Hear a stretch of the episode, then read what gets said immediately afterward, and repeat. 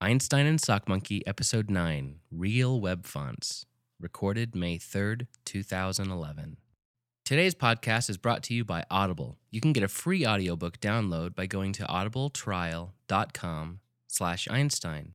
Over 85,000 titles to choose from for your iPod, iPhone, MP3 player, or even your Kindle.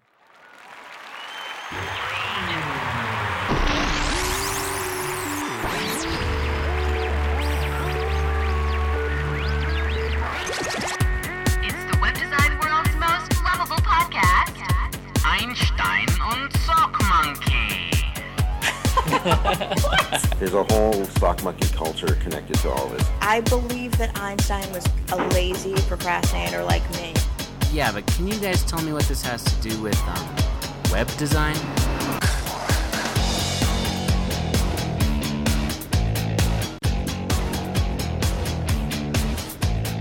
Welcome to Einstein and Sock Monkey, the podcast for web geeks and website owners. My name is Steve Martin, and I'm a user experience designer. And my name is Ron Zazadinsky, and I run a website design and development company. Well, um, if you may have noticed that we sound a bit different this time. Hopefully. We- ho- hopefully, different is better. We have um, upgraded the sound stuff. We got some new mics and an actual mixing board and so Yeah, it looks really cool. Looks and it very has, official has and blinky fancy. lights on it and everything. And there, are, I, I was telling Ron before, there's entirely too many knobs on the thing. So There are for two people talking. There are a lot of knobs on that thing. So we'll have to figure that out. We, I, I did. I was doing a lot of research because we were having problems with echo and getting the sound to sync together and all this kind of issues with these USB mics we had. And I found a thing that said, um, if you're wanting to pick a USB mic for podcasting, the first thing you should do is not pick a USB mic. right. So Useful advice. yeah Interesting so advice.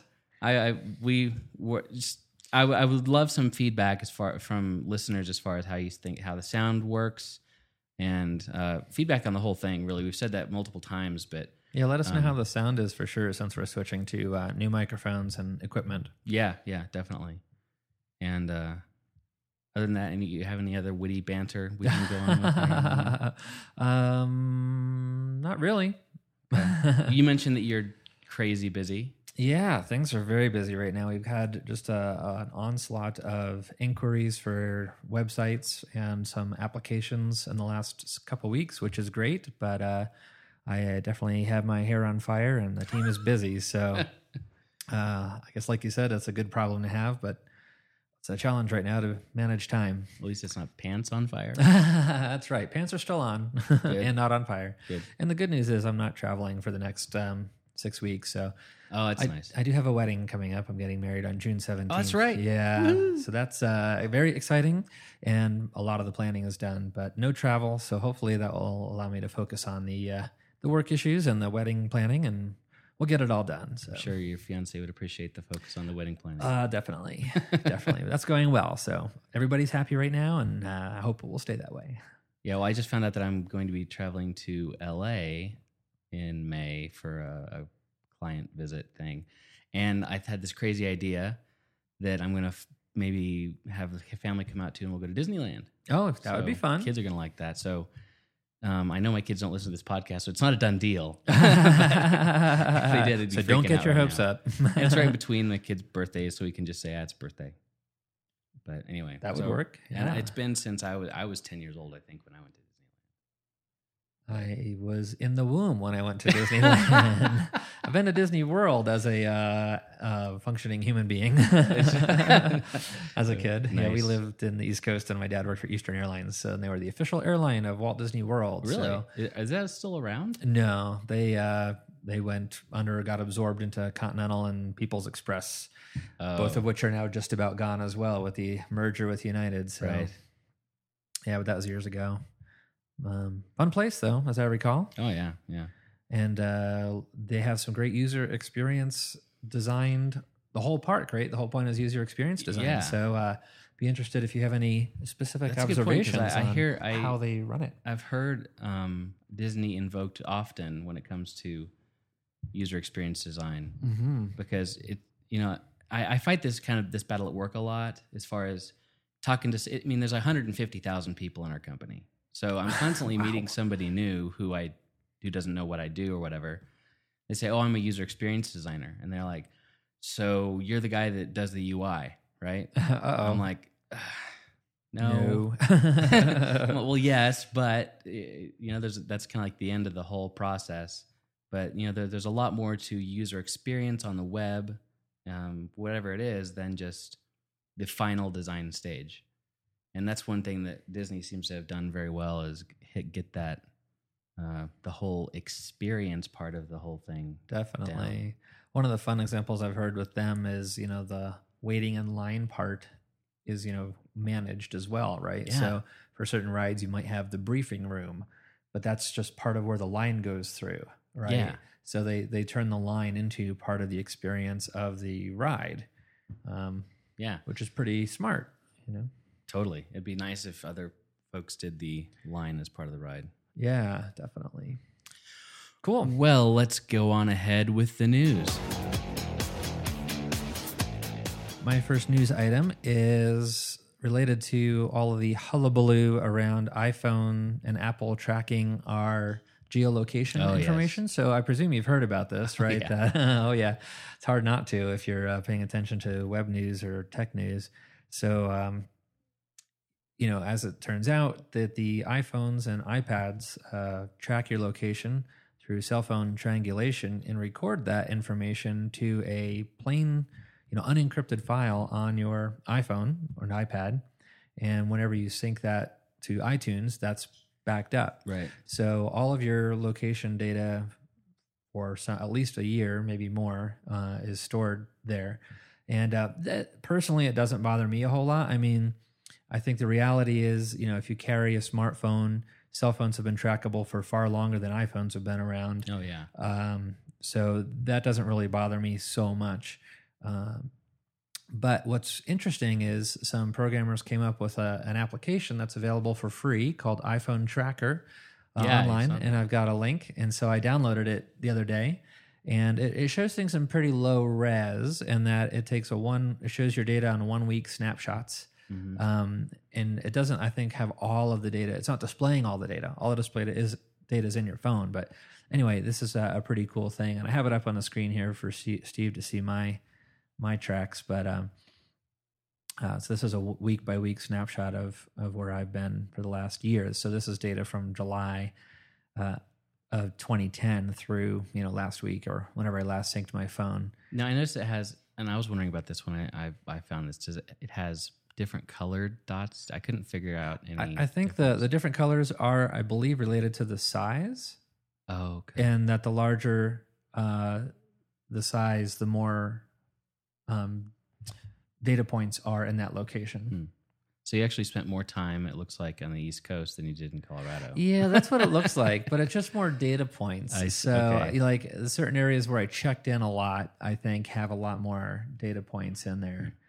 Um, but anyway, it's kind of wild that you can just down, you know, just download this free app and just play it on your Mac, and it will show you. You don't even have to do anything; it just finds the file automatically Yeah. and it just shows you everywhere you've been in the last, as long as you've had data in there. Um, so it's pretty cool. Yeah, this is something that didn't really bother me either. I mean, some there's always people that are freaking out, but it's all it kind of like you said. It's been things are trackable. It's just kind of the world we live in. I think know? yeah, I think it's a matter of coming to terms. You know, as far as privacy, you have to. I think it's a matter of coming to terms in our age with that. Privacy is very difficult to maintain, and if you really want to maintain privacy, you have to opt out of a lot of things that are part of our culture now. Yeah. And not that you can't, but for me, I like the tech stuff, and so I'm I'm willing to do that. Yeah. Cool. Well, my first uh, item today is uh, that it's kind of a kind of a cool deal. UX Booth is a website that has a that it, it's a kind of a blog with UX stuff, but they're offering a thirty percent off all Rosenfeld Media books. Awesome. And if you are not familiar with Rosenfeld Media, uh, it's a publisher. Uh, Lou Rosenfeld's the guy who started it, and uh, he he's a regular around a lot of conferences and so forth. Uh, but th- they have tons of uh, great books uh, as for, around user centered specifically around user experience. Um, Oh wow, you can get like their whole pack. Yeah, you can just buy a pack of it. Um, you, you know, if you save, if you buy every single one of their books, you end up saving like sixty dollars. Um, they have remote research is a book I bought. Uh, how to do remote user user testing. Uh, a great Donna Spencer has a great book on card sorting Mhm. um, that actually is a lot more than just card sorting. It's about information architecture in general. Um, And a great one. I've Luke read. Uh, yeah, Luke, Luke Wroblewski has a web form design, Uh-huh. uh, which I've uh, I have and I've read. That's a great book if you're a web designer or a developer. yeah storytelling for the user experience i mean so there's several books there and the um the deal is going until uh let me see till tuesday may 10th so by the time this podcast comes out you'll still have several days to take advantage of that Mm. to to do that but the uh discount code is ux booth 30 ux booth 30 and um you can go to uxbooth.com and you can you can find more details details about that but Very I thought that was a super good idea. And th- they not only have the printed book, but you can get the digital I see that. version or get both together, etc. So Pretty nice. Yeah. See, they have all their seven books, paperback plus digital, normally one ninety nine, which really isn't that bad to begin with. But with the discount, only one hundred and forty bucks for all of that. yeah, That's impressive. and I'm I'm a information like junkie. Me too. So I'm always you know buying some book that I probably need to not buy quite. it's hard to read them all. Is the problem? but hey, now I have a good excuse. Yes, you do. Excellent discount. Thanks for pointing that Sure. out. Uh, my second news item is uh, Adobe just released uh, CS 5.5, and it's of interest for several reasons. One is uh, they've actually announced with this release that they have a formal plan for a release schedule, which is major releases every 24 months and mid cycle releases every 12 months. Oh, So it's the first time, to my knowledge, that they've an- announced a plan of predictability for releases of new versions of their software. yeah. I've never paid that much close that close attention, but it always seemed a bit random. Yeah, it seemed random to me. And you figure it's just as they develop new features, they would release things on that cycle. But now they have actual plans, so that's kind of neat. And um, so uh, with a mid-release cycle plan as well. So uh, anyway, 5.5 is the very first mid-release cycle. And the one feature I don't have it yet, but the one feature I am particularly interested in is that it does have some very specific support for mobile web and mobile app development. Really? It does, and the one that really caught my eye because I, I currently I'm definitely in the camp of HTML5, you know, web apps as one of the key things we should be focusing on, and using jQuery as, as a great tool that we use for a lot of our websites. And uh, jQuery Mobile has now been out for several months, which is a mobilized version, very specific of jQuery for Right. mobile devices. And CS uh, 5.5 has specific jQuery mobile support. So they actually have code hinting for jQuery and jQuery mobile, which is pretty neat if you're uh, handwriting code, which we do. Uh, and it does have quick start capabilities for jQuery mobile apps. Uh, so it, you know it has the proper structure by default out of the box for a jQuery mobile app, uh, and has preview abilities, so you can actually view. It's not in any particular device, but it's a generic view of what that would look like on a you know generic mobile device. Yeah. Um, so anyway, that seems pretty interesting. Now, one thing that's a little bizarre is they claim you can also, this is like a separate thing, you can write apps for with a common code base, Android, RIM devices, which would be all the BlackBerry things, uh, WebOS, and iOS. Now, I tried looking into that in more detail, and what it really is, as far as I can tell, is that you can use Flash Builder 4.5, which it comes with, for building ActionScript applications that will work in all of those devices. And you could use Adobe Flex. Wait, wait, iOS too? Yeah. So I don't you know, this this was remember there was a controversial thing when CS5 came out that Adobe had specifically built a tool so you could write Yeah. apps in Flash and And then- convert them right, yeah. to native iOS apps that you could submit to the store. Right, and Apple shut that down. Right, but then they later retreated on that and Oh. yeah, they backtracked on that and said, "Well, okay, go ahead." So that actually was reinstated in CS5. Oh, Yep, and is there. So you're using though, you're using so for people who developed in Flash and Flex, you're using tools that you know how to use and you have a common code base, and then theoretically you can output apps to all these devices. Huh. So the fine print is the Flex capability to do this is not yet in there for iOS. It is Oh, okay. for a couple of the other platforms. But for Flex Builder, sorry, Flash Builder you can do it for all of those platforms right now. So if you're a Flash developer or you're you know that tool or you know ActionScript, um, this might be a way. You know, one of the, the challenging things in mobile development is can you write a common code base that you could then output apps for multiple platforms? So anyway, if you have any experience with that, I, I'd be curious for comments back on our website to um, how that's actually working for you. If you're developing, I'd like to hear from anybody developing app, you know, apps for mobile devices using Flash Builder or Flex through CS5 or 5.5. I'm curious how Yeah, that works. because I, have CS5 and I had no idea. I, I didn't heard that there you could do any actual development with it. It's Mhm. interesting. isn't it? And so, lastly, uh, they've come out with some new pricing options as well. So this is interesting that for the first time, they now have a subscription model available for any of their packages. So the one I'm, I'll quote some pricing on here is for Web Design Premium because that's the package that applies most to my company's um, development. Uh, but for Web Design Premium, you can purchase it for $89 a month with a one year commitment and then you get you know upgrades continuously if they have anything upgraded and, and you know you're paying as you go or interestingly you can do it for $135 a month with no commitment and they will allow you to turn that on and off at will and you can turn it off for up to six months and then turn it back on so if for some reason you know it, these were tools that you really needed but only needed for a couple of months you could subscribe for the month by month for two months and then turn it off So your app stops working at that point, or Right, right. Really? right Hmm. But so it, it's an interesting idea. And comparing with the full price, if you're buying a web design premium from scratch without an upgrade, it's a ninety nine for the full license. And if you had CS4, you can upgrade for six forty nine. So you know at that point, the upgrade price is cheaper than two years of subscribing, even one year to subscribing to this. Um, so, but you know, if you don't have it yet, it could be a good fit. You know, if you don't have eighteen hundred bucks and you want it, you can get it for eighty nine bucks a month. Hmm. So interesting. Yeah, I'm I'm, I'm curious to hear if I mean they're not going to share this probably, but the the business model behind that because I mean it's it's I can see it to be great if you're starting out maybe Mm-hmm. and you need something. Yeah, I don't know, you're out of college or who, who knows what, but um, I don't know. I can't see anybody wanting to pay that ongoing. Yeah, that's the tricky piece. Huh, it's interesting.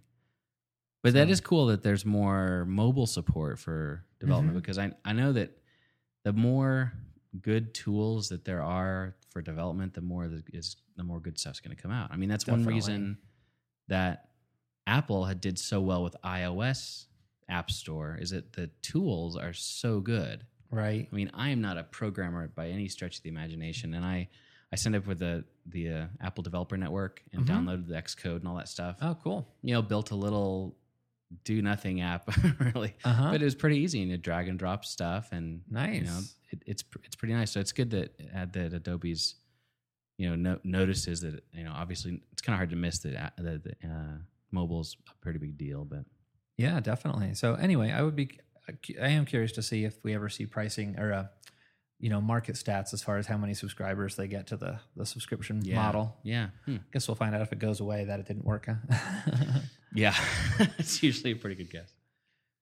Well, uh, last thing I had today is uh, there are big some big changes to the Google Apps for Business accounts, and I noticed this because I have about eight or nine different Google Apps for Business yeah, accounts. here. And if you if you're not uh, uh, familiar with what that means, um, I think they started out using Gmail essentially. So you could take your your website, you know, like Einstein and SockMonkey.com, and you could map the mail servers to Gmail's mail servers. So you actually receive your email through the Gmail interface. And I, when I was doing client work um, for building websites and stuff, I recommend this to everybody because Gmail has the best uh, spam filtering and They do. so forth, and it, better than anybody else. And it's just easy, and you can still use your- reliable. very, Very few problems. and you got a massive amount of backup space and and et cetera, et cetera. So that's what the Google Apps for Business accounts was, and then they slowly added in documents and a shared calendar across the organization. And uh, so what they're doing now is they're changing it so you can only have a maximum of ten users For free. for free. And then if you want to have more than that, it's fifty dollars per user per year. Right. and but that only applies to new accounts so if you have an account with a lot more i think the basic like when i signed up for my website there was um, i think 50 people i could have 50 users on my account for That sound- free Sounds right. Um, so if, if you signed up earlier you're grandfathered in with that uh, that plan. But if you have anybody new or a, a new account or whatever that's just the new deal. But what that's what this also does is it will give a, you a you, the ability to sign in from any Google sign in page with your Google Apps for Business account, which for me is a big deal because I have steve at clevercube.com as a Google Apps for Business account. But then Okay. I wanted to have like Google Reader account, which wasn't part of business. Right. So I had to sign up with a separate Google Yep. I have the same thing. So I have separate at Clever. Cubed as a separate Google account, and they're not tied together. And sometimes they, I can't remember which one I signed in with where. Blah blah so, blah. so I, I noticed your note on this, and I haven't tried this yet. Um, but how does that work? Because like I do have uh, exactly what you said. I have a Google Reader account through a different Google login than my Google Apps login. So how, how have they tied this I together? don't, have you I don't tried it out know if they're going to be uh, merged somehow or what. Maybe even I haven't tried it yet. Okay. Um, because they're they're phasing this in gradually. Right. You you can go into your You can dashboard and- yeah switch over. You can switch over now if you want to. Okay. or if you just wait or wait around, Google will do it for you in a couple months. But um, so it's a, it's a good question. I don't know. I, I could imagine them doing something like, do you want to sync the information or whatever? No idea. But um, so the, in addition, there's a bunch more features as well that you're going to be able to use as a business account owner.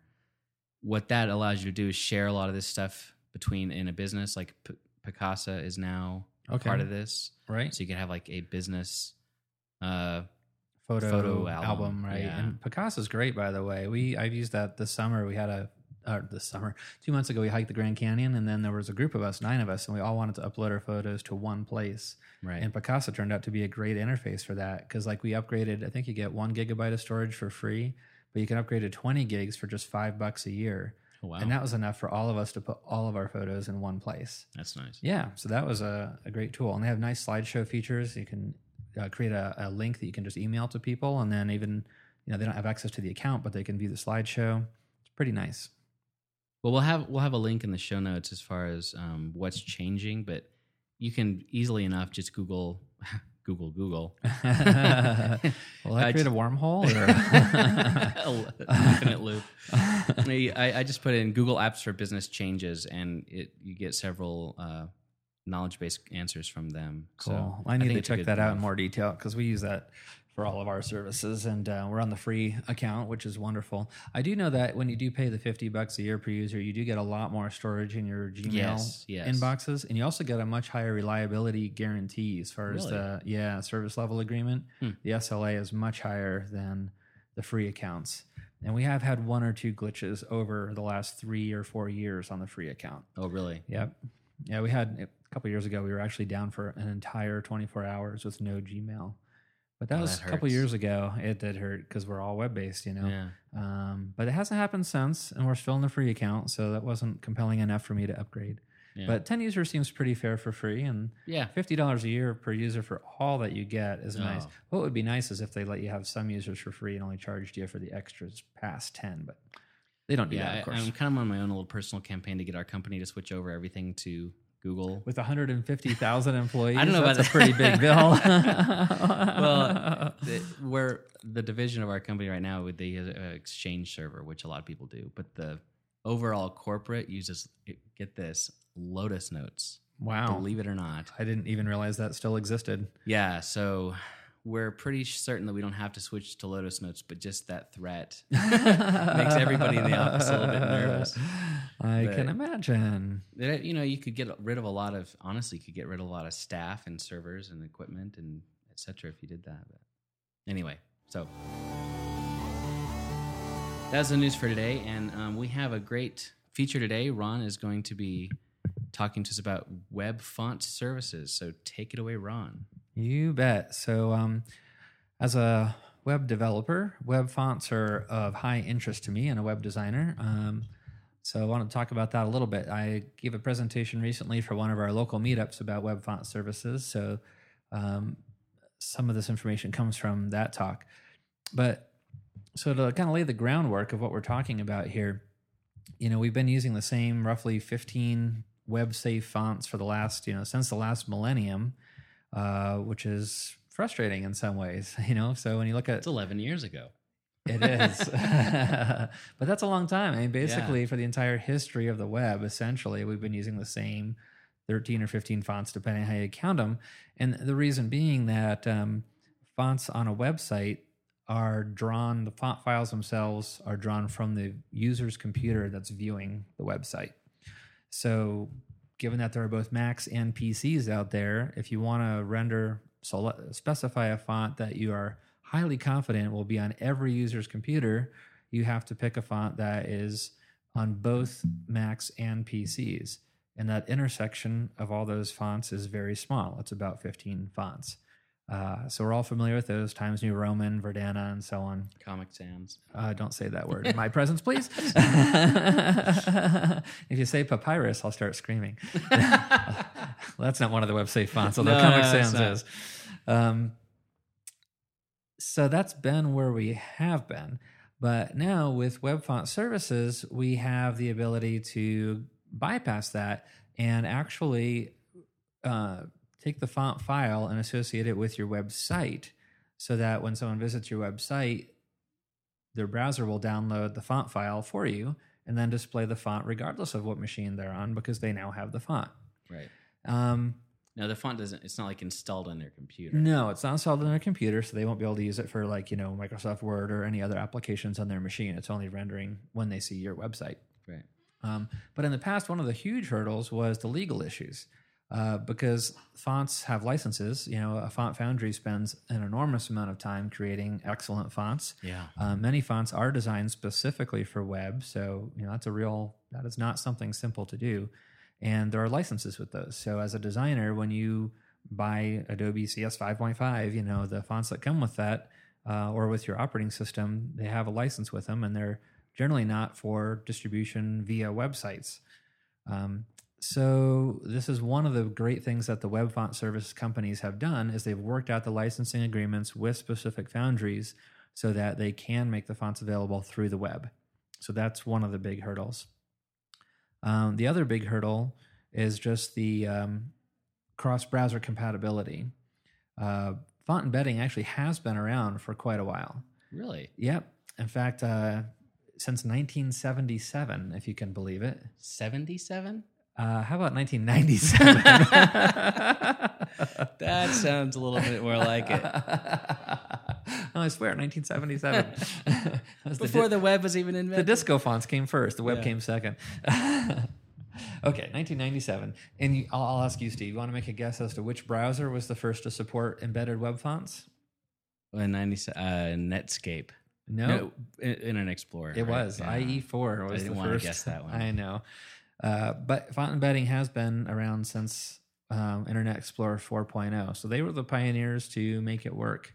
Um, but there's been a lot of inconsistency in you know, and very slow adoption in the other browsers for font embedding. So it hasn't been available in the other browsers till recently, and how you do it has been inconsistent. So this is again what the web font services have done is is smoothed out those inconsistencies so that we now have a convergent solution. Uh, and that solution also is in large part because of CSS3. So that was kind of the final piece that dropped into place to make all this work. So within CSS3, uh, there's a tag called the at font dash face at font face uh, tag, and using that, um, we can actually then define these fonts that will work across browser. So I'll talk in a little more detail about how that works because it's it's interesting and not too complicated. Uh, so as far as browser support, using these font services now, uh, it works in everything in IE since IE4, so no worries there. Firefox since 3.5, Chrome since 4.0, and we're up to what like 10 now or something, right? In Chrome version 10, Mm, I I, think. haven't, I've not paid attention. I think it is. Uh, Safari since version 3.1. I think we're up to version 5 in Safari. Uh, Safari Mobile, everything from iOS iOS 4.2 and up is supported uh, in the CSS3 font face. Opera since Opera 10, and I think we're at 11 now, and Opera Mobile since 9.7. All that's to say that basically any modern browser and even IEs going back past IE6 will support. Yeah, because I knew when, when this first people first started talking about this, it was a little bit a little sketchy, just because you know you don't know what the person's browser is going to be, and you have to have a fallback. But if, Exactly. if And everybody's using it, it's and kind you still do have to have some fallbacks, but the techniques now for implementing that within this font face CSS3 command are much better than anything Oh, has been. So, so it's not hard to do. And the font, the web font services, if you're uh, take care of that for you actually. So if you're hand coding, you need to know the fallback techniques, but they're not that complicated. And if you're using a web font service, they do it. okay. So they take care of the licensing. And the general technique is, uh, in some cases, you actually get the font from the web font service. You upload that font to your web server. You add a little bit of CSS, and you're done. And then you can display the fonts that they have made available to you or that you've purchased from them uh, on your site. And the the basic syntax of the font face uh, instruction is pretty simple. There's really just two components. One is the font dash family um, selector, which you then specify the name of the font, and then the source uh, that you get to specify the actual file and the path to that font file. Okay. And that's about it. And then you can use that font anywhere within your uh, within your website using regular CSS. You would have a font stack, which is what we call the series of font names or typeface names that follow the font family tag. So, like within a paragraph tag, you want to style that in a certain font. You're going to do font family colon and then several font names, right? So that if the first one doesn't load, it'll fall back to the second one and so on. So they call that the font stack. So you just specify that as the first or one of the fonts in the font stack, and it will it will work. So with this example, when you're just actually putting the this font on your own server, Mm-hmm. you could theoretically, not legally, theoretically, you could grab any font from your computer and stick it up on your server. It has to be in specific formats. Okay. So maybe. Okay. Yeah. Like True Type font works. Yeah, but- true type font works, but so here's here's the trick though. So that won't work in all browsers. Oh. Right. So different browsers actually need different versions of font files. And there are basically four primary font file types. I won't go into the detail on them, but the four are EOT, which is embedded open type, uh, which is I, IE needs that. Um, Okay. WOFF, which is stands for web only font format, and um, that's needed for IE9, Firefox 3.6 and above, and Chrome 5 and above. And then there's TrueType fonts, and SVG is actually required for some of the iOS stuff before iOS I've, 4.2. I've heard of TrueType, and I've heard, not even heard of the other ones. yeah, exactly. So the cool thing is, if you go through, uh, say for example, Font Squirrel, and we'll talk about some of the different font Okay. services here in a moment. But Font Squirrel is one that uh, provides fonts for free. So they've worked with foundries that will provide them with royalty-free licenses.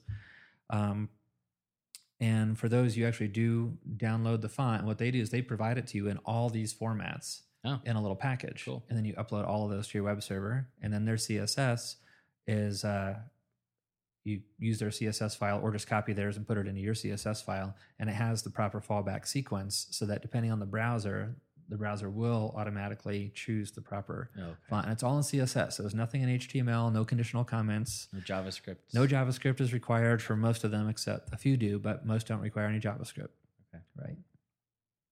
So anyway, that's the nasty uh, cross browser. It's not that nasty, but I'm just showing the cross browser syntax. But we're not going to go through that because that's describing that in text and in words Yeah. is uh, URL, uh, Yeah. parentheses, apostrophe. Yeah, go ahead. not worth it.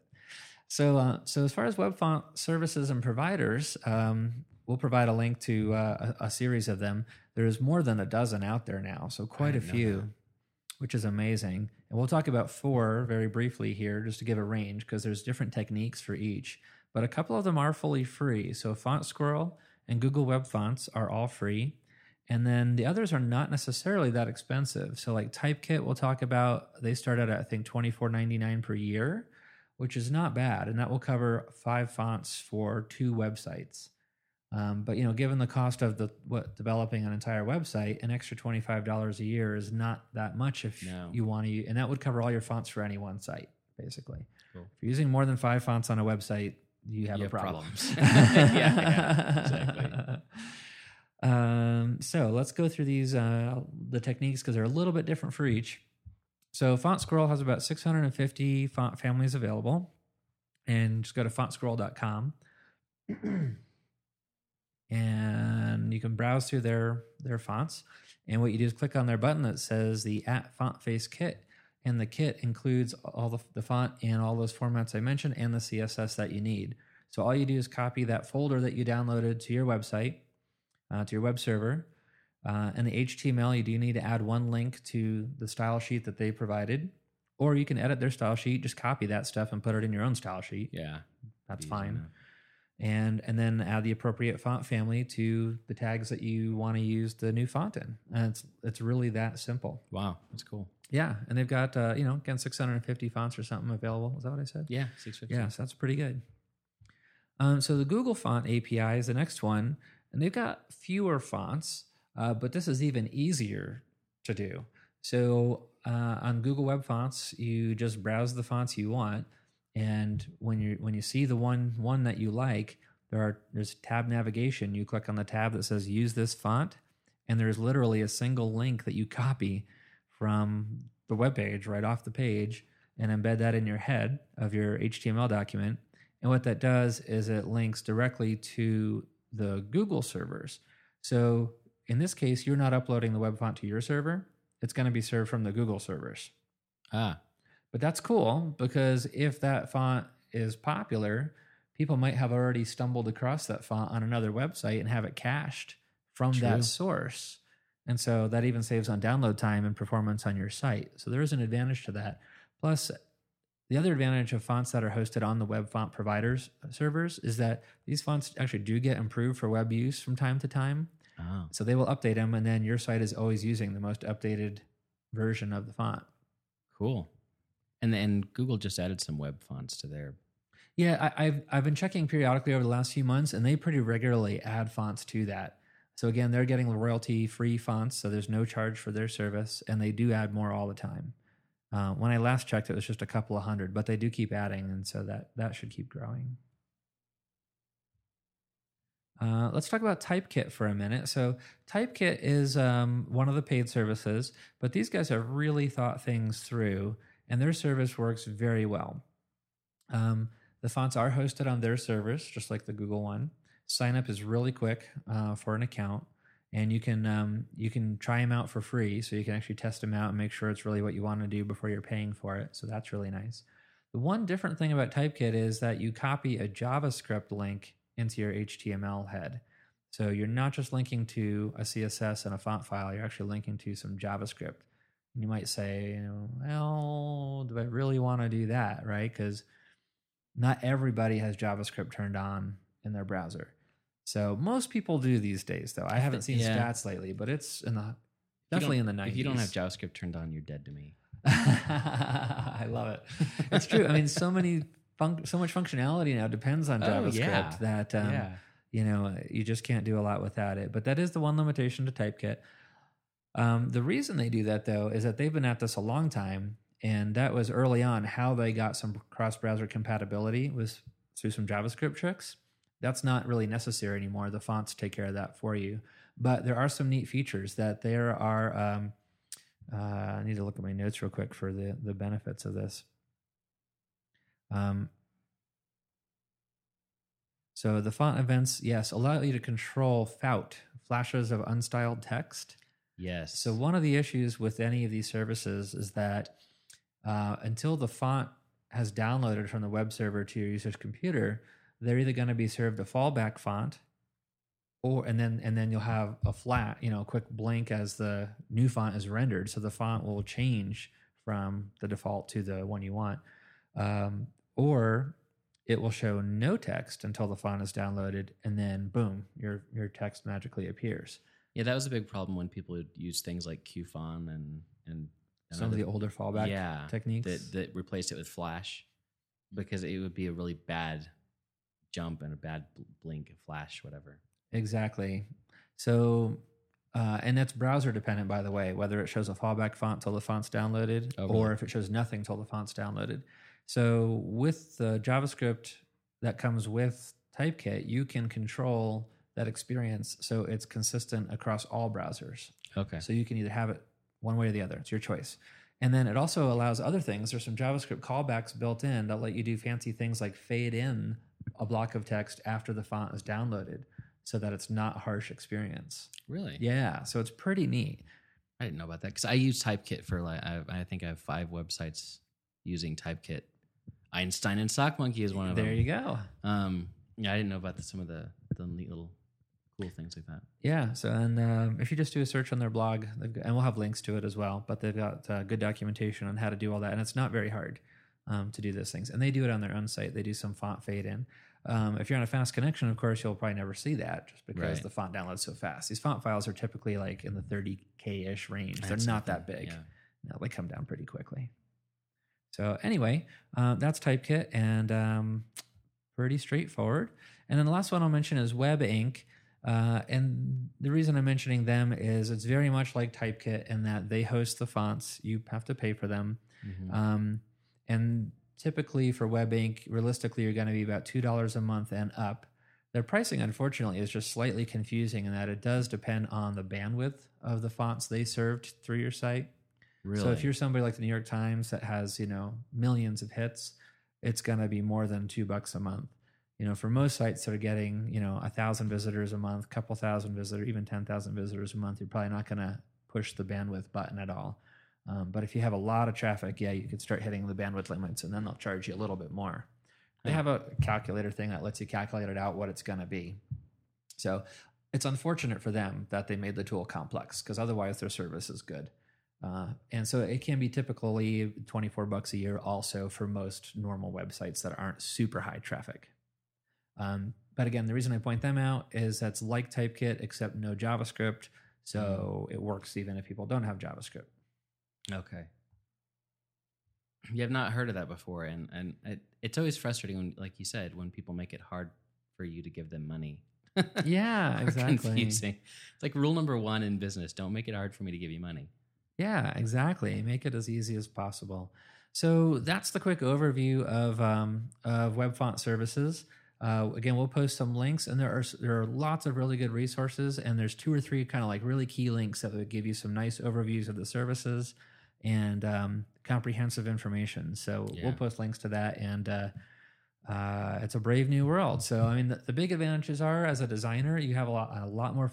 You, you know, you can make a site very unique now because you can use some unique heading fonts. You could even use some nice content fonts. The, I think the biggest downside is going to be clients. I had that problem. Did you run into that? well, I, uh, you know, in in my previous life of doing websites for people, I had set up a company here in town. I set up a, their site using Typekit, uh huh. and I, you know, charged them for a year of that. Um, but then I went into working at a at a corporation, Right. and this is still running in the background. Right. And then Typekit emails me and says, "Hey, it's time to renew." And I'm yeah. like, "Oh crap! I don't wanna deal what do I with do? Because I don't have to, have to like invoice them for another year, and I'm not even doing business really anymore."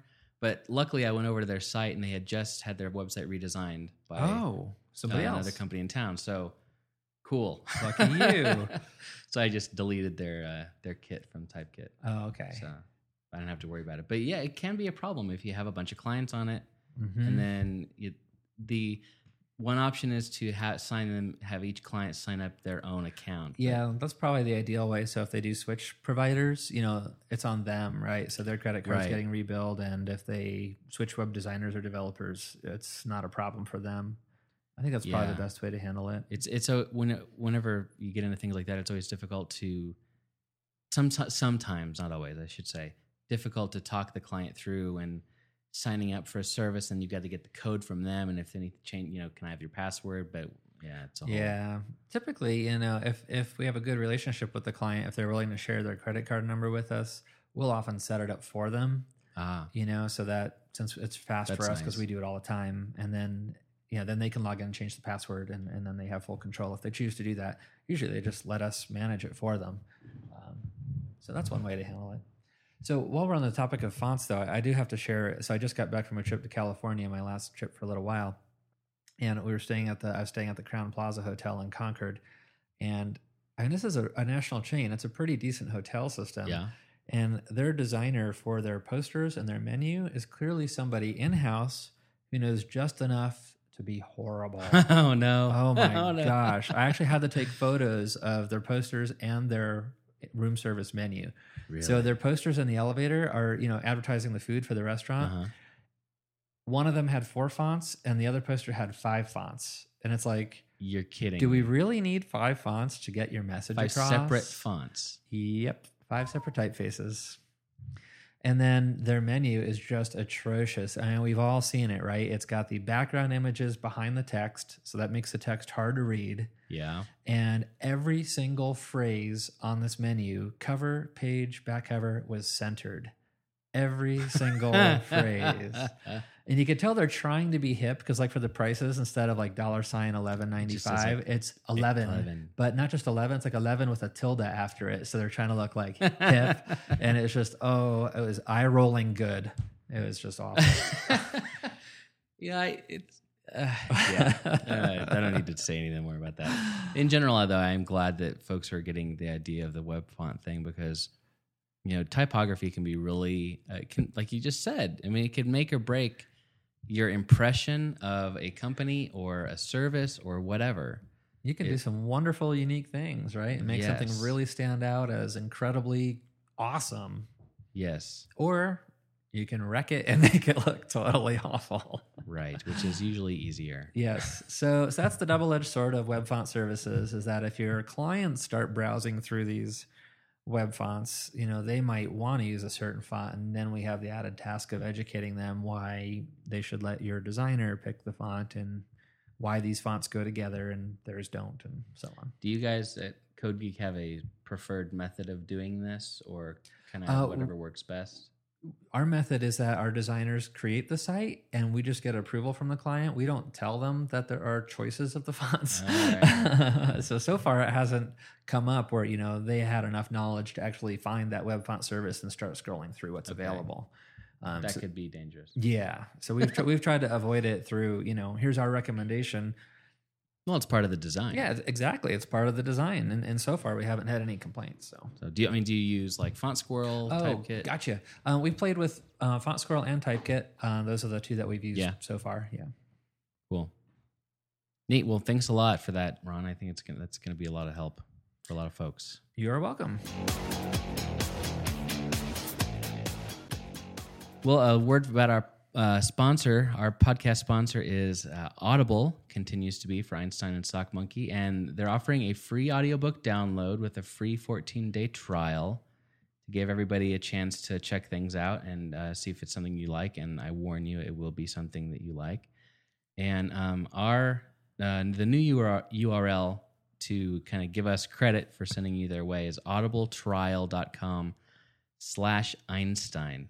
And um, my audio book pick for this episode is a book I listened to a little while ago, and I just keep coming back to it in my brain.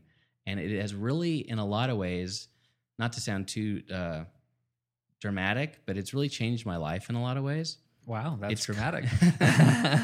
Maybe sort of, kind of. Is, is that better? Sure. Um, it's called Mindset: The New Psychology of Success, Hmm. and it's written by Carol Dweck, D W E C K, and she has she's a cognitive psychologist, I think, so something along those lines.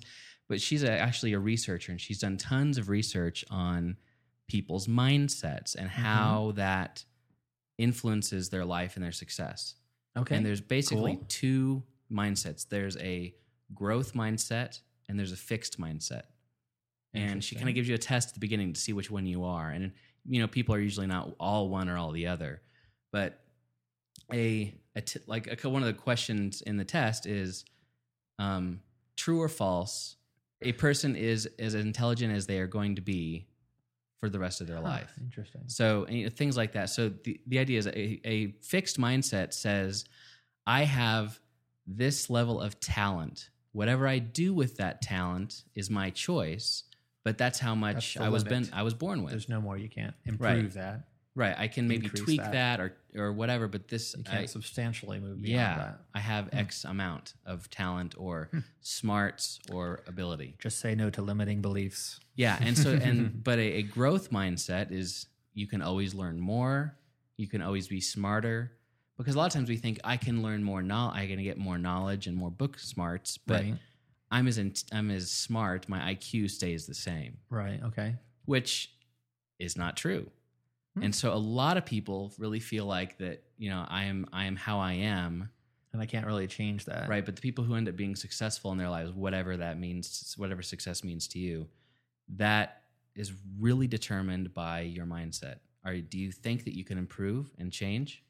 And it helped us, me and my wife, a lot with our parenting, to be honest, Ah. because our daughter, you know, at the risk of sounding like a you know doting father, she's very smart. Okay. at the risk of sounding like a. She fixed mindset, she's really she's really quick. She she was very you know developed early. You know her her uh, language skills and so forth. Re- she was reading at three and so forth.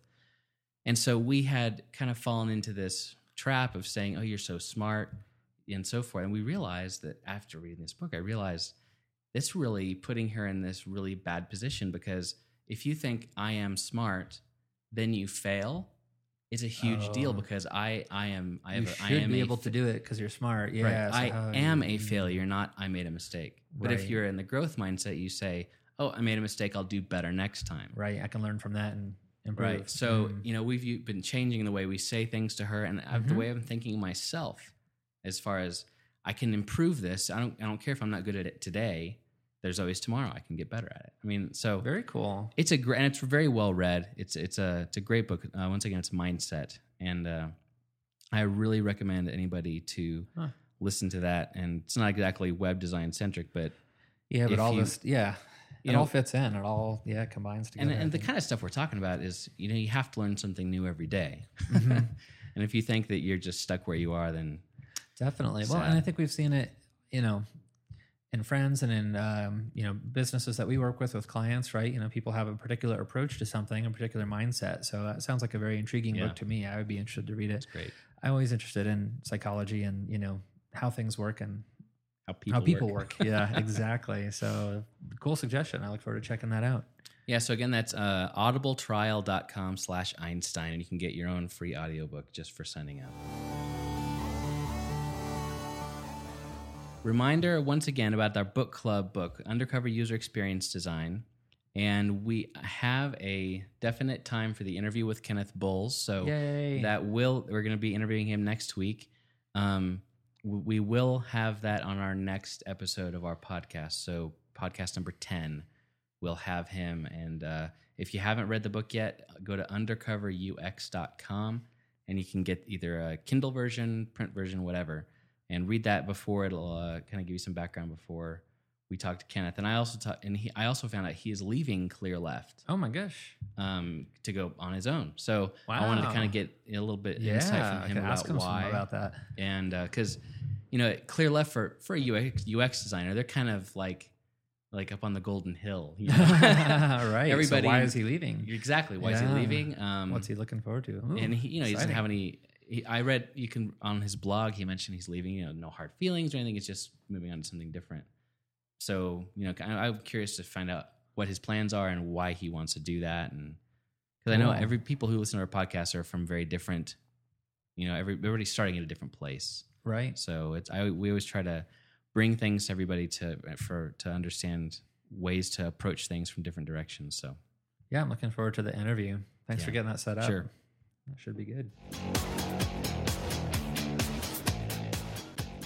okay, let's head on to our blog picks for the week. So my blog pick uh, this week is Information Architects, and um, maybe some of you have heard of them, but they're based in Japan, and uh, their logo is just IA, and they are creators of the awesome Web Trend Map. Uh, I don't know if you've run into this, but we have one on our wall here from a Oh, is couple that of what's years in the ago. wall? Okay. Yeah, it's the poster right outside the conference room here. So for several years, they've done this web trend map where they've mapped out um, what they consider the top several hundred influential websites on the web and their relationships to each other. And uh, it's really a nice, really nice example of information architecture. And then they've also developed an iPad application called Writer, um, just like it sounds with a W, Writer. And I use that. I like it a lot for uh, text editing. That's what I use as my main text editor on the iPad. And anyway, they uh, I've been following and been a fan of theirs for several years, and they don't blog frequently, but they do have a few posts on there.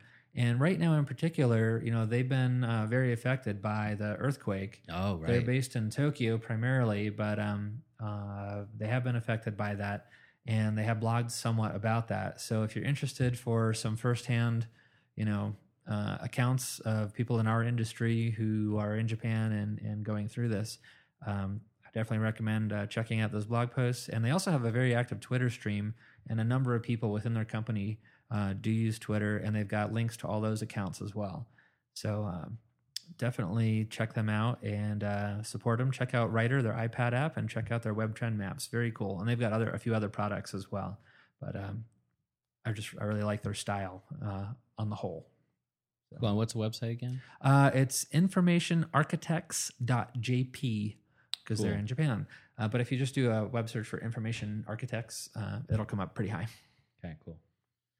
Well, I have one not web related, but um, I love this blog because uh, every few days the guy puts out something that really it's kind of designy and really it's just it's it's art. It's really neat. It's, uh, it's the website is if we don't remember me, and it's iwdrm.tumblr.com. And what he, what the guy does is he he takes scenes from like classic films like The Godfather, Psycho, etc., and he grabs like two seconds out of it and makes this seem like the best, most seamless animated GIF of that scene that you've Oh, ever really? seen.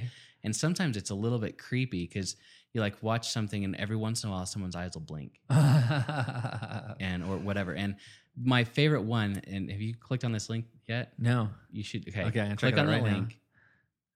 It's of um, and what he does is he put a he puts a quote underneath of uh from that that piece in the movie, Gotcha. and, and the, what what what Ron is watching for you folks listening at home, um, it's a clip. It's a scene out of the the movie Psycho, and the the main character. What's the guy's name? Yeah, I've seen it, but I don't Totally recall the name of his, I'm embarrassed. his to get it name, unfortunately. Anyway, the creepy guy. yeah, the creepy. Um, guy. he's he's just sitting there, kind of looking down, and you watch this GIF for the longest time, and then he just kind of looks up and has this creepy smile on his face. Wow. But if if you look through these, um, it's just so well done. I cannot see the the because I know he's looping something somewhere, and I cannot find the loop in it at all. He's just done such a good job.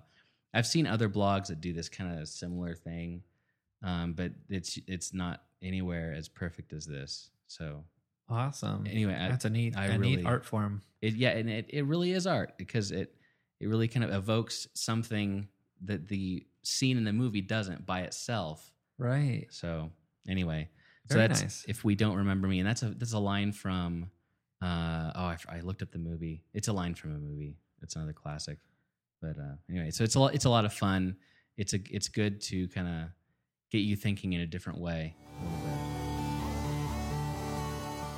Okay, so to close out our podcast, um, let's see, just uh, one announcement that I wanted to make, which is I'm giving a talk on mobile and web and uh, kind of a bunch of stats uh, going on relative to that and techniques for approaches to mobile strategy for your business. Um, I'm actually doing it three times this month, all slightly different talks. Oh, But uh, local meetup here in Fort Collins, uh, Wednesday, May 11th at 6 p.m. I'll be talking with the Web Magic Marketers Meetup. Uh, you can find them on the Meetup site. We'll provide links to these. And then on May 17th, I am giving a webinar through broadsonbusiness.com, which is my friend. yeah. did I hear you right? Broads on business. That is the name of it. That's uh, our friend Adrienne awesome. Zobel. She is an awesome marketing uh, consultant here in Fort Collins. So she has a really great membership site on marketing tips and techniques for small and medium sized businesses. And she does uh, webinars periodically. So I will be speaking. Uh, Mobile is the new Godzilla is the title Nice. of my my talk. Again, that'll be um, May 17th at 8 in the morning Mountain Time. So, um, but you can listen to that, of course, anywhere. Uh, check out her website and sign up to uh, to join. Will that be recorded for later? Do you know? I think so, but probably only for members of her site. So, Oh, okay. um, it's a membership site for that marketing advice. Cool. And then lastly, I am speaking at a, a conference in Keystone, Colorado on May 18th, and that is the Leading Age Colorado Conference. So, this is a conference for companies all across Colorado. It's a national organization um, that provides services to the aging population. Oh, Uh, and I'll be giving a talk uh, on social media and also mobile and how you know those businesses, those uh, institutions and organizations can be using mobile to uh, reach reach their audience uh, since Nice. mobile is on the rise. Yeah. So anyway, if you're available to uh, check any of those out, please do say hi. Uh, I want to give a big thanks to Josh Mulligan for doing the show notes uh, for our episodes, and want to thank the Hive for the conference room space for us to record today. and what is the hive, Ron? Uh, the Hive is a shared office space that I am uh, one of the two runners of, co-owners of, in Yeah. downtown Fort Collins. So you can find us at HiveFC, as in hivefortcollins.com. Cool. And make sure to visit our website, einsteinandsockmonkey.com. You can, of course, leave comments and uh, let's avoid the hate mail, but you can leave comments and nice things to say. And um, other than that, you can find me at what I write at clevercubed.com and at Twitter is also at clevercubed. And you can find me on Twitter at Ron underscore Z and on the web at codegeek.net. And remember, everybody, to subscribe to the podcast on iTunes if you haven't already yet, and rate it. The rate us there. We have um, we have enough ratings to have five stars in, in iTunes. Let's Hooray! keep going with that. Thank you, listeners. And uh, the more listeners, the better. We've uh, I'm honestly still surprised with how many listeners we have acquired already. Thank you, But, listeners. yeah, definitely. Thank you so we much We appreciate you very much. for listening and uh, tell everybody about us if you don't mind. So um, we'll see you guys next time and uh, have a good week. Einstein and Sock Monkey is sponsored by CodeGeek.net, a full-service web design and development agency, and CleverCubed.com, providing user experience design, usability testing, and information architecture, and presented by Ron Zazadinsky and Steve Martin. Music provided by the band Black Lab. Find them at blacklabworld.com.